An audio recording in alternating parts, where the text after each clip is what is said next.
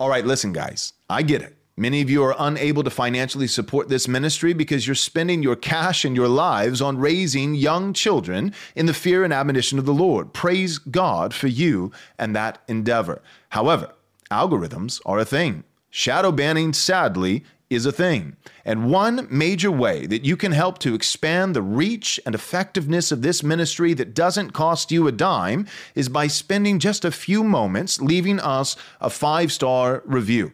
Also, perhaps even more effective than that, you can share our podcast with a friend. We hope you'll take the time to do so. Thank you so much. God bless. Jesus said, Man cannot live on bread alone, but from every word that proceeds from the mouth of God. You're listening to Daily Truth. We are fallen. Sin has been transmitted from Adam and Eve to all their posterity. Uh, we still possess a vestige of the image of God. Every single human being, whether they are a Christian or not, is made in the image of God, but the image of God, the Imago Dei, has been tarnished. We believe in total depravity, not utter depravity. We do not believe that people are doing outwardly as much evil as they possibly could do at all times. That's not the view of Christians. Not utter depravity, but we do believe in total depravity.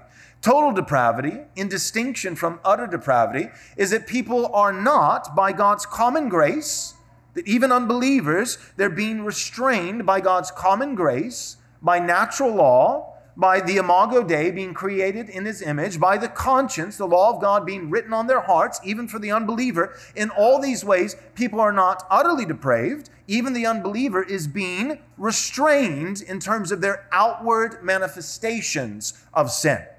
The unbeliever is being restrained from outwardly behaving consistently with their God rebelling worldview. And so we do not believe in utter depravity.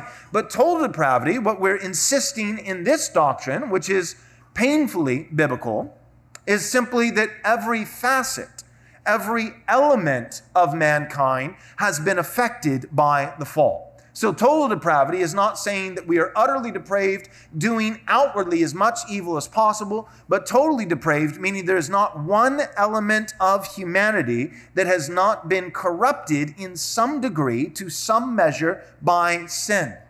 Meaning that man's reason is tarnished by sin.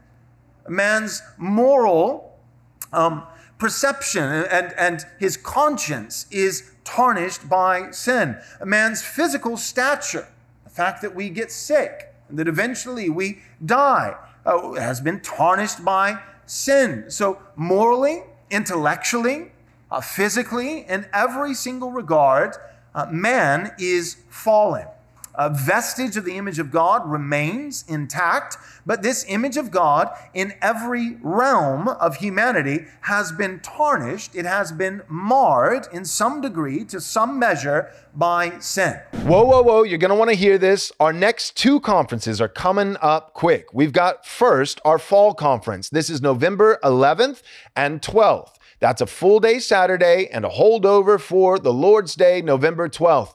Uh, who's speaking at this conference? Well, we've got Jared Longshore and Chris Wiley, and yours truly, Pastor Joel Webbon. What's the title? The title is The Household and the War for the Cosmos. Now, I know you're thinking, wait a second, you can't use that title, Joel. That's the title for Chris Wiley's book. Well, I can use it because he's going to be there speaking, and he gave me his permission. We're going to be talking about the household as the basic building block for pushing back the kingdom of darkness in this world. We're going to be talking about biblical patriarchy. We're going to be talking about marriage and parenting, how to keep your kids, how to shape and form them like straight arrows, like sharp arrows that do damage to the kingdom of darkness, training our children in the fear and admonition of the Lord. A full day on Saturday, November 11th, and then holding Jared Longshore over for the Lord's Day, November 12th, to preach at my church, Covenant Bible Church in Central Texas. You can register at the early bird rate, which will not last long, but you can register at the early early bird rate today by going to rightresponseconference.com. Again, that's rightresponseconference.com. Now, our second conference is our spring conference. This is Friday, Saturday, and Sunday, March 1st, 2nd, and 3rd. The title for this conference Blueprints for Christendom 2.0 blueprints for Christendom 2.0. We don't want to revert back to Christendom 1.0, although it would certainly be a whole lot better than the clown world that we're currently living in. But we recognize, despite the phenomenal features of a prior Christendom, there were certain bugs that we'd like to see worked out. So we're not going back. We are pushing forward to Christendom 2.0. We believe that the blueprints are seven doctrines for ruling the world righteously. What are these seven doctrines? Well, it's Reformed confessionalism, it's covenant theology, it's biblical patriarchy, it's presuppositionalism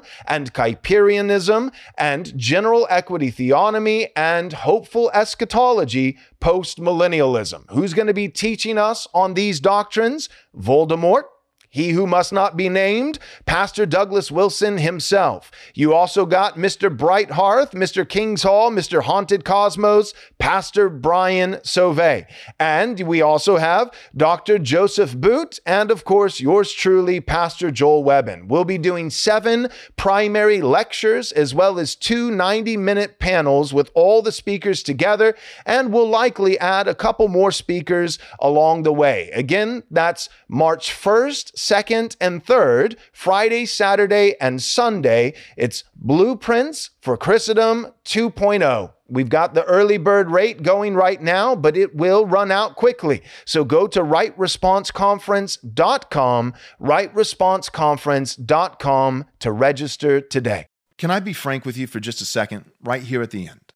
Look, some of you guys, you're financially supporting this ministry, and from the bottom of my heart, I say thank you. I cannot thank you enough. However, some of you, you just you can't afford it. In fact, some of you you shouldn't afford it. Let's be honest. I mean, we're living in Joe Biden's ridiculous economy. Our nation and our totalitarian political elites lost their minds over the last 3 years due to COVID.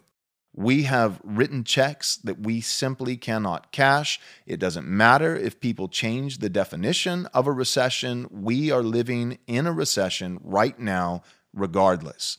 Some of you are struggling to afford a carton of eggs at the grocery store. You cannot support financially this ministry at this time, nor should you.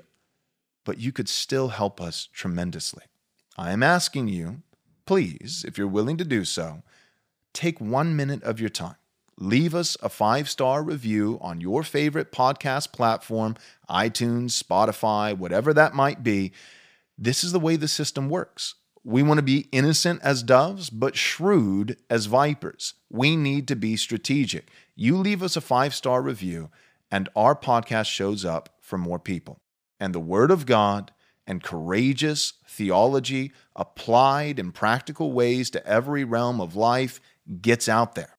Help us get it out there. Thanks for tuning in.